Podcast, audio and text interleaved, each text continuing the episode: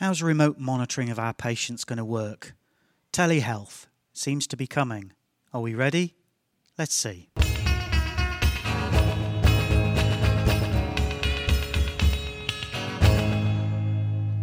right, good morning. We're here live at NTI 2019, and I have a couple of guests with me here this morning. Uh, I'll let you guys introduce yourselves. Great. Good morning. I'm Ruth Kleinpell, and I'm currently at Vanderbilt University School of Nursing. I'm faculty there, and I'm also an acute care nurse practitioner. And my name is Teresa Rincon, and I'm at the University of Massachusetts uh, Healthcare System, and I'm the Director of Clinical Operations and Innovation. Good morning. I'm Denise Ward. I'm um, uh, APRN working in telecritical care at Intermountain Healthcare in Salt Lake City, and also faculty at the University of Utah. Great. So from around the country. So uh, I know Ruth. Ruth, we could consider you friend of the podcast, I guess, right? You've been on there before. Yes, so yeah. um, uh, nice to meet you guys. So we're talking about telehealth uh, and APRN roles in telehealth. Telehealth is a big topic, I think, lately. Uh, but I really have to say, I don't know what the role is for nurse practitioners in this. So tell me a little bit about what we can do, how we can be involved in this process. Yeah, well, we had a session this morning and uh, actually highlighted some of the growing opportunities. You know, telehealth has been around for a while, uh, but I think the original models essentially had nurses working in staff nurse positions monitoring patients. But now we see in a number of settings an increase uh, utilization of advanced practice registered nurses uh, working to help manage, co-manage patients uh, around with intensivists and um, we really had a lot of interest in our session this morning. Um, there's a lot of issues with respect to gaining uh, and advancing these roles, and so we were really highlighting some of these things, especially with respect to reimbursement and state regulations, you know, scope of practice as well.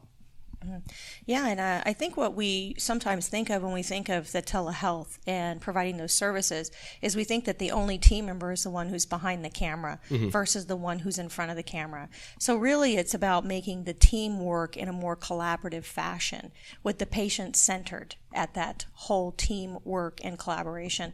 And so what we've done is what we've seen at least at UMass is that we have both nurse practitioners and PAs and they're working either behind the camera in the tele ICU or they're at the bedside doing team leading, especially at night when we don't have as many intensivists around. Mm-hmm. They become the team lead for those units and for those patients that they're caring for and they can work in collaboration with the intensivist and the nurse practitioner or PA that is in the tele ICU. Okay. I had the opportunity a couple years ago to de- develop the the uh, nurse practitioner role in telecritical care, and um, it currently is we work in work with the intensivists in telecritical care and helping manage patients at in community ICUs. Okay. So I've heard of this model uh, before, like you were saying, with the the nurse practitioner or the PA at the bedside, uh, and a physician usually offsite at the in the tele ICU. What's the role of the advanced practice nurse behind the camera? In the in the tele ICU, um, especially for those people maybe who are watching who don't have any idea even what a tele ICU is. Yeah, and a tele, and that's a, a good thing to highlight. A, a tele ICU is really a remote setting where you have a variety of cameras that interface with the patient. Uh, there's a camera in the patient's ICU room, um, and the provider who is within a telemonitoring center has uh, not only ability to uh, visually see the patient when they camera in, but also have dialogue with the bedside clinicians. And the provider in the telehealth center also has access to their test results, their uh, electronic medical record, uh, you know, their ongoing data, vital signs, et cetera. So it, it really is serving in a consultant type of capacity to help the bedside providers in managing the patient. Yeah, and it's really no different than if you conducted uh, medical communication over a telephone, right? We've been doing that since what about 1900? Um, so we've been doing that for a very long time, and it's very similar to that. It's just that you've now added the dynamic or the tool of having two-way audio video.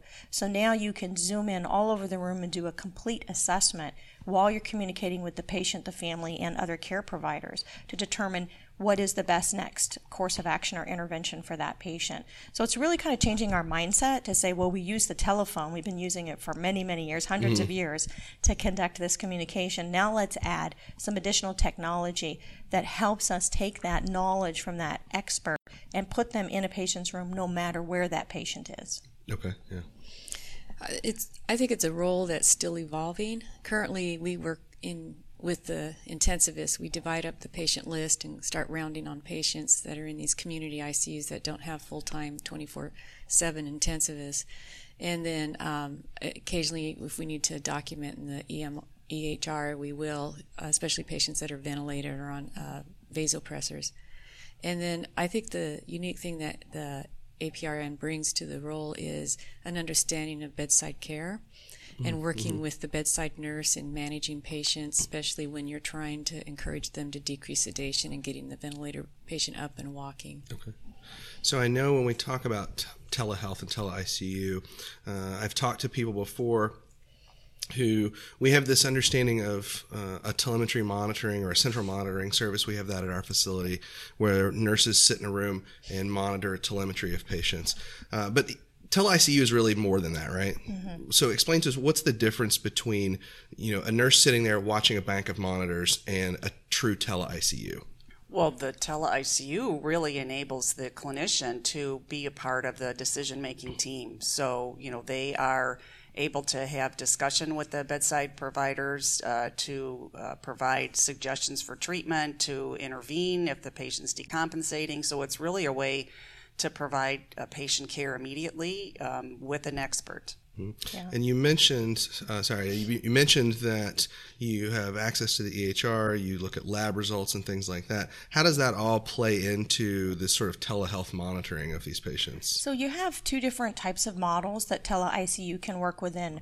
It can be an episodic consultative model where the provider comes in um, either in a scheduled way for rounding on patients uh, and leading rounding as an intensivist provider.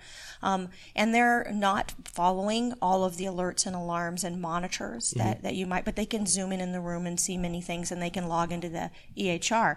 The other point is the, the other model is the continuous. And that has a surveillance aspect to it, which is a little different than monitoring. The definition of monitoring is I put a patient on a device or some type of tool that monitors the patient. That's mm-hmm. monitoring. Surveillance is continuous. It's surveilling everything that's going on with the patient, gathering information, and then cr- from that information, making a clinical decision.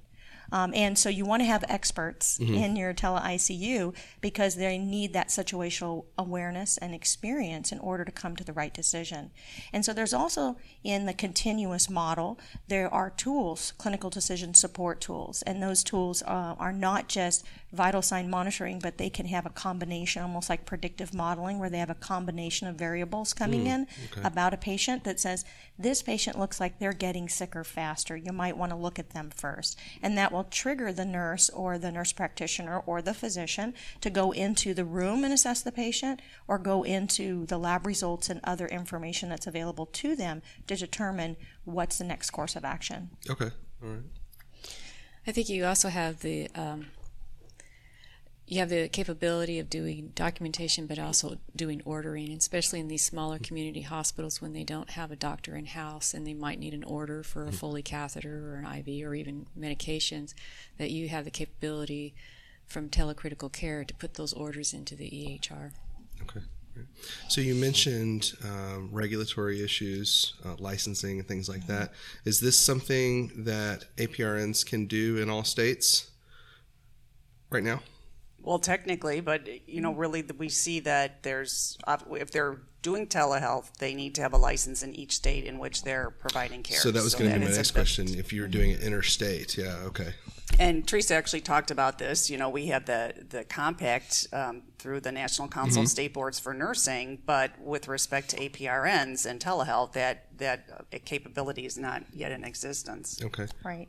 And, and the Center of uh, Medicaid Medicare Services has said within their um, documentation and their uh, requirements for doing telehealth, they have called out and mentioned nurse practitioners as being able to be a service provider. So, from CMS's standpoint, they are a provider who can provide services and be re- reimbursed within the guidelines and requirements for reimbursement, which can differ state to state and do tend to differ state to state. Okay. Personally, I had to. Um, Utah's has surrounding states that we service, and so I had to get creden- uh, license in the surrounding states in addition to my Utah license. But then there's also the creden- credentialing in the different hospitals, and that can be a little time consuming getting credentialed so I can document and order for Yeah, the I would patients. imagine. And the Joint Commission is um, actually fine with what you call credentialing by proxy, so you can still be accredited through the Joint Commission by using a credentialing by proxy. Unfortunately, the the regulations uh, from state to state differ. So some states, like the state of California, where I practiced in before I went to Massachusetts, they have credentialing by proxy. That has been accepted for uh, probably close to a decade now.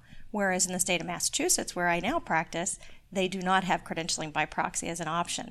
So, with cred- credentialing by proxy, if I'm credentialed at a hospital, a large maybe tertiary care center as a provider, and then I'm providing care to patients at a smaller facility, a community based health system, all my um, medical staff office needs to do is send a letter that says Teresa is credentialed and privileged to practice.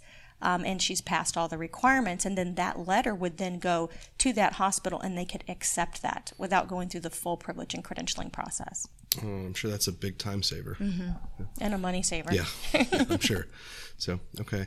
Um, so, how common is this right now in the United States and worldwide? How common are these tele ICUs? Yeah, it's definitely grown over the years. Um, it's estimated that there's about um, Uh, 50, 50 centers at this point in time, uh, 13,000 beds, uh, 500 ICUs, uh, and growing. Um, you know, certain in the U.S. in the U.S. In the US, yeah. yes, in the United States, yes. Um, are there any international sites that you know of for tele ICU? I know there are sites that are starting to use. Um, uh, they're not. Uh, I don't think there's any doing the continuous modeling yet, but I believe there are a few that are going to be starting up Yeah. internationally. So um, there has been a, actually more work in my early years in telehealth. There was more um, work from the United States to um, uh, third world countries using telehealth. So some of our teleNICU, our uh, neonatologists, um, they had trouble getting acceptance here in the United States, but they were providing services to labor and delivery areas all over the world. so they began to try to provide those services because they don't have neonatologists in certain countries. Sure. Um, and so we've seen uh, telehealth actually start to happen from the United States outside before we saw acceptance here and began to do it uh, more frequently here. Interesting. Well, and actually, uh, Dr. Tim Buchman from Emory uh, does uh, telehealth uh, with Australia. So they have found that it, it really is convenient because their night is our day. So, you know, providers can actually be servicing them during the night, but working during the day. So they have found that model to really be successful doing it that way. Yeah, I imagine that would help uh, with the night shift coverage. Um, so, okay.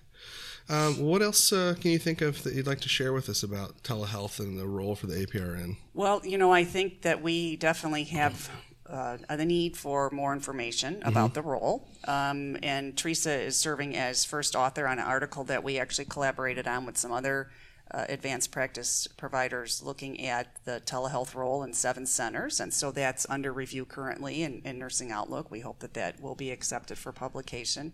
Um, but one of the things that we had actually done several years ago is we received the first AACN impact grant to conduct a national uh, benchmarking survey on telehealth nursing.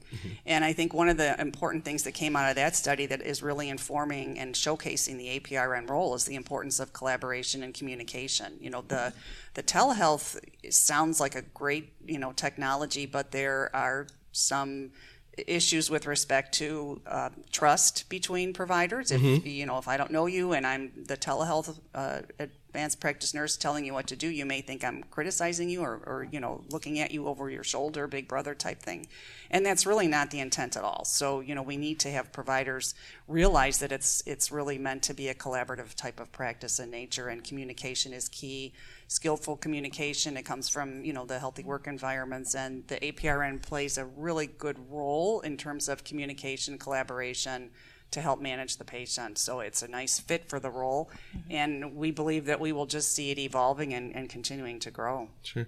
So you- you mentioned conflict between providers who don't know one another. Mm-hmm. Have you run into a situation where you have perhaps a physician on the ground at this hospital, but who's not an intensivist, and a nurse practitioner who's giving them advice, and that sort of "I'm the physician, you're the nurse" conflict? That that's not common, but um, it occasionally does happen. And we had one particular hospital that didn't even want the intensivists involved, and because they were hospitalists and they've been taking care of ICU patients, but they felt like they didn't even need the intensivist. But what's helpful is you have a medical director that really backs you up and says, you know, this is our model and this is how we're going to uh, come across, and it, it will be an APRN at times, tell, giving you advice on how to care for a critically ill patient. That's good. And I think uh, anytime we can collaborate is good. And I know we've at our hospital, I have had very good relationship with our residents who really respect our APRNs and say, you know, we can learn a lot from you guys. You're more expert at this than we are right now. So uh, that's good that, that we have that kind of collaborative relationship.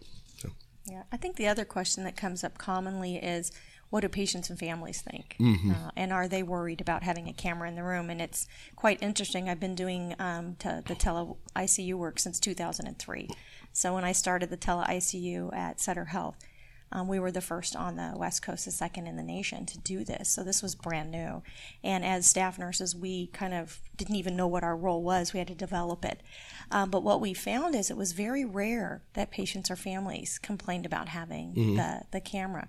When you introduced yourself and said, hey, you know, I'm Teresa Rincon and I am one of the critical care nurses and I'm here to help your team care for you um, they loved having that extra set of eyes watching them. And so there was no concerns from the patient and family. The concerns, again, was what Ruth highlighted, came from the, the, bed, uh, the care providers at the bedside who were worried about this. Why are you here? Um, and, um, and having trouble. And you have to realize is that every culture, every unit has its own culture. And when you drop any type of new service line into that culture, whatever dynamics are already there are going to be amplified because this is just part of the change process. So it's really being able to be brave uh, and to work through that and to spend a lot of time communicating. Um, sometimes you go to the staff meetings of the nurses or you go to the physician meetings um, and you talk about it and you let them voice their concerns. Um, and then they know they're being listened to, and you start to develop those relationships because it's really about collaboration and skillful communication. Okay. So for APRNs who want to get into the telehealth, um, what's the what's adv- advice would you give them? Well, they have to have some bedside experience before we have them come to our team. Okay.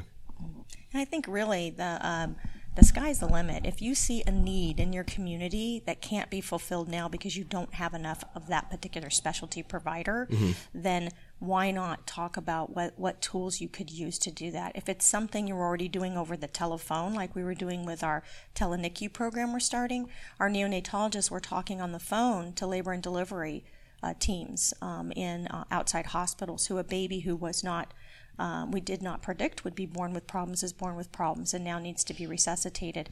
And they were trying to do this over the phone and sometimes not even talking directly to the physician provider on site. So the neonatologist would be talking to a nurse who would then be relaying the information to that provider and then they would relay the information back. And so it was playing this crazy message communication game.